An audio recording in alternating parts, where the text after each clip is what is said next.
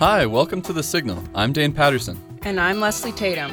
We're with the audio workshop at the University of King's College School of Journalism. And this is our last show for the term. For the next half hour, we're going to tell you about what's going on around Halifax. Today on the show, we're setting the stake in the sand and setting the stage for uh, other jurisdictions across the country uh, with a full uh, flavor ban. Nova Scotia becomes the first province to ban flavored e cigarettes and juices. From on camera to in camera. The optics of it certainly look like they don't want to be transparent. A student council decision has one woman asking, DS who? And skating in the great outdoors. Really wide open space, fresh, cool, clean air. It's kind of like a giant sandbox. Where to go when you're asking, ice, ice, maybe? All that and to all that and more on today's show. But first, Today marks the 102nd anniversary of the Halifax explosion. Thousands of lives and the city's history were changed forever when two ships collided in the harbor and exploded. Today, for the first time, family members of some of the victims and survivors wore red scarves to the ceremony at Fort Needham Memorial Park. As Alex Scultetti tells us, it's part of an effort to recognize the descendants in the remembrance.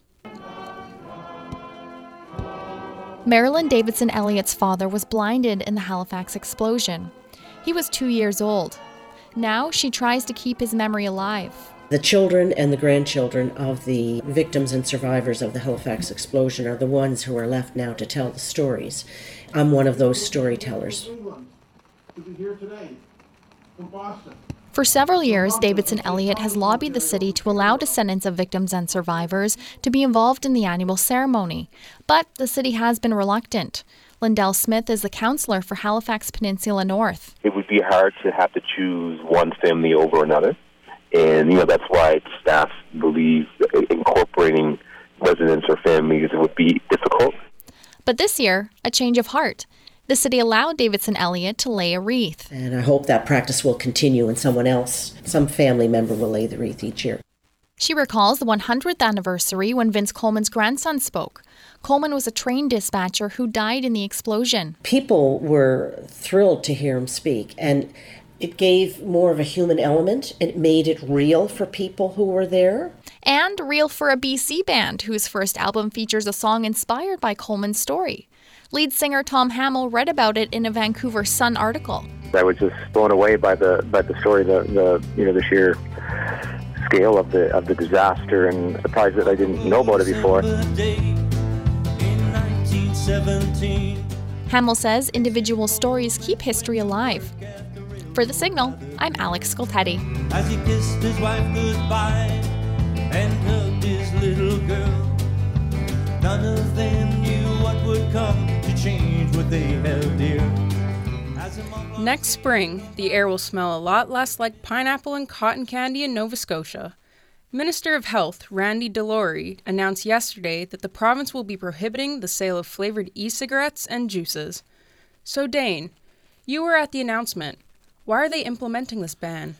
It's expected to deter people from starting to vape, but their main concern is youth in the province. They hope to cur- curb youth vaping with a ban on flavored juices and cigarettes, products which they say encourage young users. This is about reducing the rate. Uh, what we've seen in the last couple of years since uh, e cigarettes have become widely uh, available in Canada uh, and indeed throughout uh, much of North America is a rapidly growing rate of, in particular, youth vaping. In addition to that, we see research that shows that as people start with uh, e cigarettes or vaping, they actually have a higher probability of transitioning to traditional tobacco products as well. Delorey also said that Nova Scotia is the first province to introduce this type of change, but it's only a first step. The province is considering legislative changes as well. If Nova Scotia is the first to ban the flavored products, are other provinces going to follow? The health minister thinks so. Other provinces already have varying levels of regulation. In BC, they're restricting flavors, reducing nicotine levels, and increasing taxes. PEI has increased their age limit to 21, but Delorey is hoping for the federal government to make stronger blanket regulations. So, how are people responding to yesterday's announcement? Uh, the Canadian Cancer Society, the Lung Association of Nova Scotia, and Smoke Free Nova Scotia all thought this was a strong step in the right direction. But Daryl Tempest disagrees. He speaks for the Canadian Vaping Association. It represents about 300 businesses that sell or manufacture vaping products. He doesn't think flavors are the issue. He wants stronger national regulation, but on things like nicotine concentration and advertising. I think it's going to be completely ineffective to address the challenges around youth uptake, and instead it puts thousands of former smokers who have chosen vaping as a far less harmful alternative to combustible tobacco to either uh, choose the illicit black market for their products or uh, to return to combustible tobacco, which we know kills one in two users long term. The minister had said that the province does not believe this will cause a risk, a rise in black market purchases, but Tempest strongly disagrees. I say that they're flat out wrong. He thinks youth and adults will find black market sources with less regulations on their production. Wow, thanks, Dane. And if you want to read more about this, check out our website, signalhfx.ca. The Dalhousie Student Union is facing criticism over its decision to stop the practice of live streaming its meetings. Videos of the meetings has been available to the public for years, but the DSU president says live streams are creating a lack of safety for council members. Ben Bogsty has more. Okay, yeah, we're gonna not interrupt. This is the live stream of the October 23rd Dalhousie Student Council meeting. The quality isn't good, but it's a visual record of what took place. It's also a way for students to attend meetings remotely. The meeting was contentious. Transparency was a focal point. Two meetings later, the DSU Council passed a motion in camera to stop the live streams. It cited the accessibility needs of Council. The Dalhousie Gazette has been managing the streams this year. Editor in chief Rebecca Dingwell was not impressed by the decision. The optics of it certainly look like they don't want to be transparent, don't want to face criticism, that they have something to hide. The Dalhousie Student Union executive has an explanation. Isha Abaji is Dalhousie Student Union president. She says live streams have led to counselors being harassed online and in person and don't feel safe counselors aren't able to do their job if they're not able to like fully express um, their concerns their constituents concerns because of the fear and worries and the implications that live streaming does have she also says the decision is necessary to abide by the union's bylaws, which require a safe space for union work. One of our core mandates is an anti oppressive framework. And so, an anti oppressive framework really looks at supporting the most marginalized in any situation to like uplift them. And so, in abiding to our bylaws, our highest document, we are doing exactly that. For now, students can keep up to date by attending meetings in person, contacting their representative, or reading the meeting minutes. Those are released two weeks after meetings. Ben Bogsty, The Signal, Halifax. Every day in Halifax, the QE2 hospital sees two to three women who've had a miscarriage. For grieving families, there can be little support for the loss of a pregnancy. I visited one woman who's working to change that. This one has this one has a little diaper and the blanket and a little cloak. In 2013, Paula Harmon was pregnant with twins. At week 17, she lost one. Shortly after, she had Grace. Here's, here's but then, three years later, after medical complications, Grace was gone too. In 2016, she started Gardens of Grace, a support group for women like her who'd lost babies. Now, as part of that, she's crafting clothing for miscarried and stillborn babies. This is how I've learned to still be a parent to Grace. Um, it takes a lot of work, but so does being a parent. this past summer, Robin Burrell lost her daughter Violet at 20 weeks of pregnancy. Harmon offered her support and a memory packet. It included information about support groups, a certificate of life, and a white gown with violet trim and a hat for her miscarried baby. It was nice having like comfort kind of thing because that's a, not something that a lot of people will talk about because it, it's hard, especially when you know you're not coming home with your little one. Harmon says parents deserve the opportunity to dress their baby and bury or cremate them in clothing and acknowledge their life. Robin was grateful. It had a little scroll inside which had um, like a certificate of life since the hospital doesn't really give you either a birth certificate or really a death certificate, so they didn't really give us anything that kind of proved she was a person. Little boys. So far, Harmon has supplied memory packets to almost 100 women at hospitals in the Halifax area.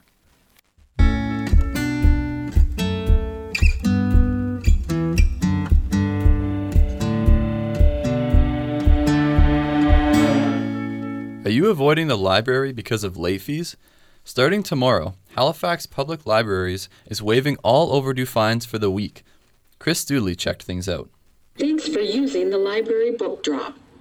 Please insert materials one at a time. The door will close when you are finished. Dave McNeil hopes the Fine Free campaign will help people unload that guilty feeling that comes with an overdue library book. So it's both to kind of you know give a little back to the community, but also welcome back, in particular, those folks who maybe have uh, avoided the library or have been afraid to fun- come back because of the fines they've owed on their accounts. McNeil is a manager at the library.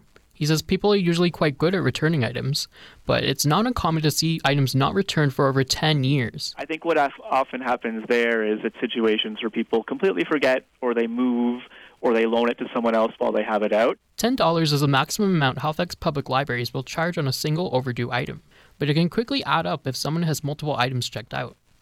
Valerie Cochran is a frequent user of the library, and she's quite diligent about returning things. I think it's a civil duty to bring your books back on time. I worked in a library and I know the value of uh, people requiring books, you know, urgently or certainly on time. Topping the overdue list, DVDs like Wayne's World 2 and books like Halloween, The Best of Martha Stewart. Still, the main goal is to spread some holiday cheer and get people back to their local libraries. McNeil says people are so grateful. They're so happy that this is that this is being offered because it's it has a, a, funny impact on people where they they feel so bad about owing money to the library. The campaign was created to celebrate the fifth anniversary of the opening of the Halifax Central Library. For the Signal, I'm Chris Dudley. So now is your chance to start off fresh at your library. The campaign starts December 7th and runs until the 14th. Nova Scotia has a big fiddling tradition. If you go to Sydney Cape Breton, you'll even see a 60 foot fiddle on the waterfront. Really? Really. And for every fiddle, there's also a bow, which can be surprisingly hard to repair. Andrea McGuire has a story of a family business with a lot of bow expertise and an uncertain future. When it comes to repairing stringed instruments, the Halifax Folklore Centre can usually handle the job. But if you need a violin bow fixed, Noah Ty says they'll pass it along. Bows are pretty specific for repairs. Uh, Tom, the store owner, you know, they always say you've got to do about 100 before you can charge anyone. I think Tom got to 50 and decided he was going to find another guy for that. Another guy is actually Jim Danson, with help from his daughter Gwen. They run the Bowed Instrument Shop. They've fixed about 13,000 bows since 2002 for the Folklore Centre alone. They also repair and sell violins from their bright corner in the Maritime Conservatory. Jim has been repairing violins and bows for about 36 years. The man that taught me rehairing said that um, after you've rehaired a thousand bows, you'll maybe know what you're doing. And I thought he was joking, but uh, it was around a thousand bows that I felt really comfortable and didn't really have to think terribly hard about it. Growing up, Gwen cleaned bows and did other odd jobs for her dad. She started working in the shop in 2007. He says I was conscripted. My job is to facilitate his work. Jim is pushing retirement age now, and the Dansons aren't sure whether they'll sell or close the store. Ty says that would leave a void. It'll be a problem for a lot of violinists and cello players, so it's it's the younger generation that needs to uh, learn how to do some of this stuff. But for now, Jim is still hanging on. Uh, every time I get really close to making a decision, I decide my decision is that I really still like what I'm doing. So I just keep going. Jim says they're in the business of making people happy, and it's a great business to be in. For The Signal, I'm Andrea McGuire. The nights are getting longer, the days are getting colder, and the snow, sleet, and slush have returned to Halifax. One might think hibernation is the best option, or maybe you'd like to brave the cold and stay active outdoors. Either way, one local skating enthusiast wants to help Nova Scotians explore frozen, frozen lakes around the province. Ethan Lang has more. Last winter was a good one for skating. Guysborough resident Joel Hornborg says he got out on the ice over 30 times. For him, nothing beats a frozen lake. You're in a really wide open space, fresh, cool, clean air. It's kind of like a giant sandbox. Hornborg is an avid long distance skater. He created the online group Nor'easter Natural Ice last year to help grow outdoor skating in Nova Scotia, where the weather and ice is always in flux. Basically, we are a community of natural ice enthusiasts. We share information and try to help people get more comfortable using the ice for recreation. There are more than 100 members monitoring ice conditions across the province. This week, Hornborg spoke with some of them at their season kickoff meeting in the Annapolis Valley. Beautiful ice Nancy Pinch Worthylake joined Nor'easter last winter. We can check ice conditions on the website, and people are posting whether or not it's safe. There are many days we can go out where if we were only checking the ice ourselves, we may not go. Here in the HRM, the city tests and posts the thickness of over 70 lakes weekly, but Nor'easter offers more information on the actual condition of the ice. They also offer safety training sessions and information. The group even offers hands on training on how to prepare for falling through the ice. Hornborg says he's done that many times. It becomes more of an inconvenience. It's actually not that hard to rescue yourself and get back up on the ice if you do fall through, but only for someone who's mentally and physically prepared. Hornborg has seen smaller lakes and ponds start to freeze over this week and expects many will be skatable within the month. For The Signal, I'm Ethan Lang. All right. I'm not trying to brag here, but this time next week I'll be on the beach. Well, Leslie, aren't you lucky?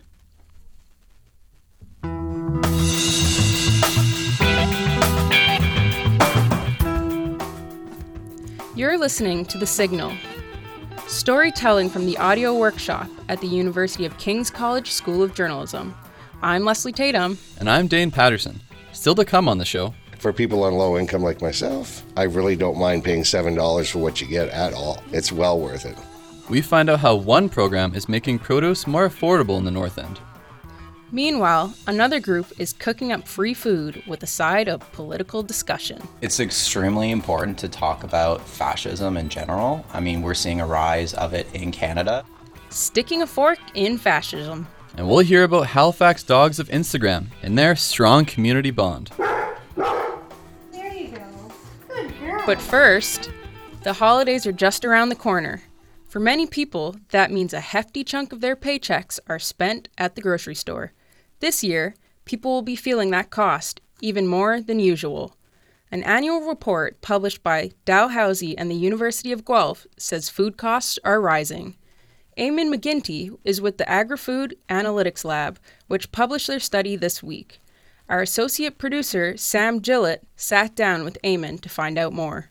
Thanks for coming into the signal. Really my pleasure. Yeah, my pleasure. How much does the average Canadian family spend on food in a year? If you take the average of four, it's anywhere between 10 and 20 percent of their annual paychecks um, are spent towards food.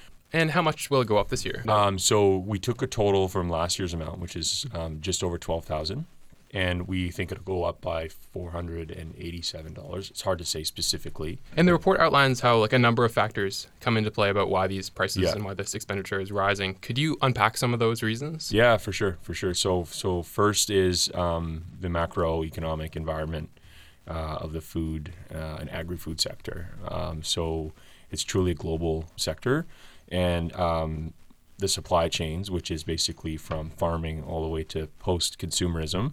Um, is interconnected with world events. So, if you have current trade wars, for example, in China, uh, a lot of those trade wars are around agricultural products, uh, chemical products, things that are used as inputs in the agricultural supply chain.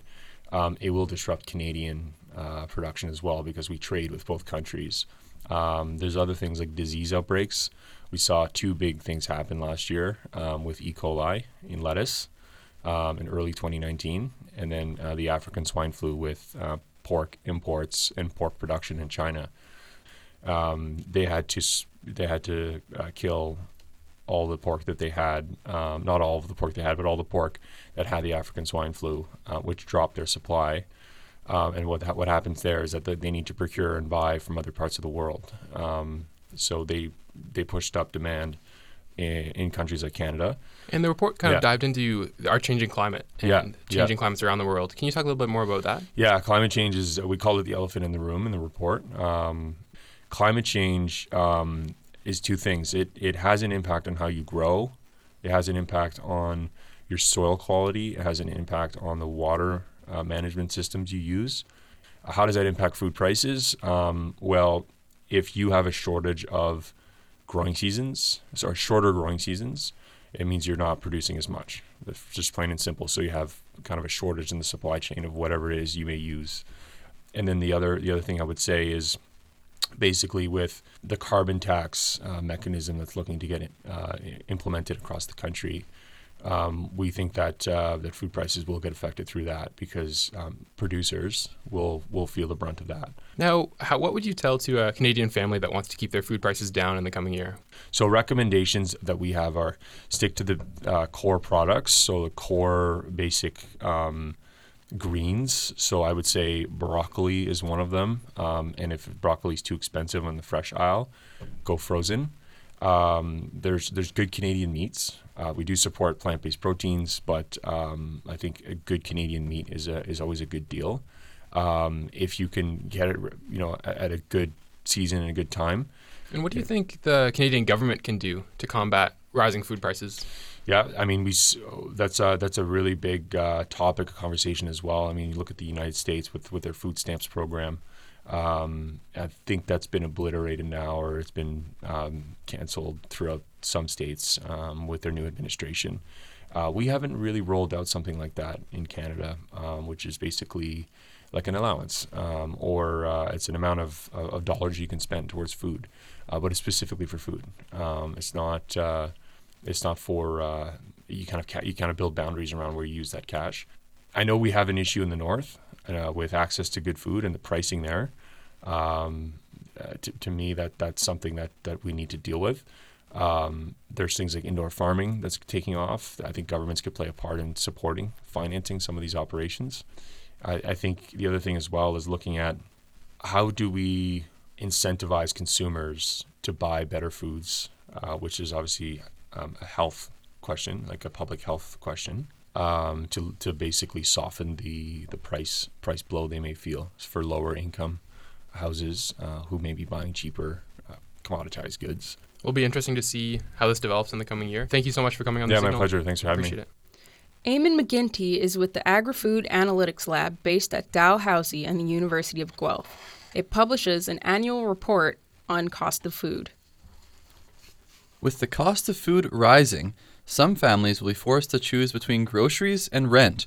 A group in Halifax's North End is trying to ease that financial stress. The Good Food Box offers subsidized health food and has a faithful following. Christina Pappas has more. Every month, Steve Cook picks up a good food box from the North End Community Health Center on Gottingen Street. You get all kinds of different things, recipes. It's all healthy and it's cheap. He's one of 80 to 100 people who use this service. For people on low income like myself, I really don't mind paying $7 for what you get at all. It's well worth it. Shelley Backerdax is a community nutritionist who helps coordinate the program, along with three volunteers who pack the boxes. So right now we're just putting out all the bags. So we have 80 food boxes this month, and we're waiting for the produce to arrive. Each month, the box provides three fruits and three vegetables and occasionally fresh eggs. This month we have bananas, apples, and oranges, romaine lettuce, carrots, and potatoes. The monthly box is a great way for people to get affordable produce, but Backerdax says it's not a sustainable solution. They're trying to fill a gap. Not going to cover the groceries for the whole month. It's just like a supplementation. Lisa Roberts is the MLA for Halifax Needham. She says there's an overall issue with food security in the area, and it goes beyond lack of money. There isn't a grocery store that is in easy walking distance, and even the bus access to the grocery store is awkward. Roberts says programs like the Good Food Box are good initiatives, but it's a band aid. She says the real answer is increased income assistance rates, increased minimum wage, and investments in affordable housing. For The Signal, I'm Christina Pappas. In a few weeks, people who receive social assistance in Nova Scotia will be getting more money. A previously announced increase comes into effect January 1st, but as Kate Woods tells us, the additional 2 to 5% may not make much of a difference. Kelly Allen has three kids. She lives on a tiny income since a car accident a few years ago permanently disabled her. Her husband died of cancer in 2017. We applied for social assistance, but they declined us because I get a $400 widow's benefit a month. Allen had to sell anything she had of value to make ends meet. With new rates and a simpler application process, she says she may reapply for income assistance. Starting January 1st, people who make less than $16,000 are eligible. And the rates are rising between 2 and 5% depending on people's circumstances. For example, a single mother with one child will get a $40 increase. To $940 a month. Mark Culligan is a community worker at Dalhousie Legal Aid. He says the increases are small and that 58% of people living on income assistance live below the poverty line. I don't think this is going to be a meaningful improvement in people's lives, but the reality is that um, income assistance is not a place that anyone wants to be because you're not given enough to live a healthy life. He says Nova Scotia has one of the lowest rates of assistance in the country. We have income assistance rate that uh, that leaves poor people uh, and disproportionately racialized people, 70% of whom are disabled, many of whom are children themselves, in a position of tremendous human suffering. Culligan says that means people are suffering from malnutrition, mental health problems, and are being evicted because they can't pay the rent. Some resort to sex work. The January increases, he says, won't change any of that. For The Signal, I'm Kate Woods. A new anti fascist collective is trying to encourage people to be aware of groups in Halifax that may be spreading hate. And as Felicia Chandler tells us, they're doing it one meal at a time. Mm.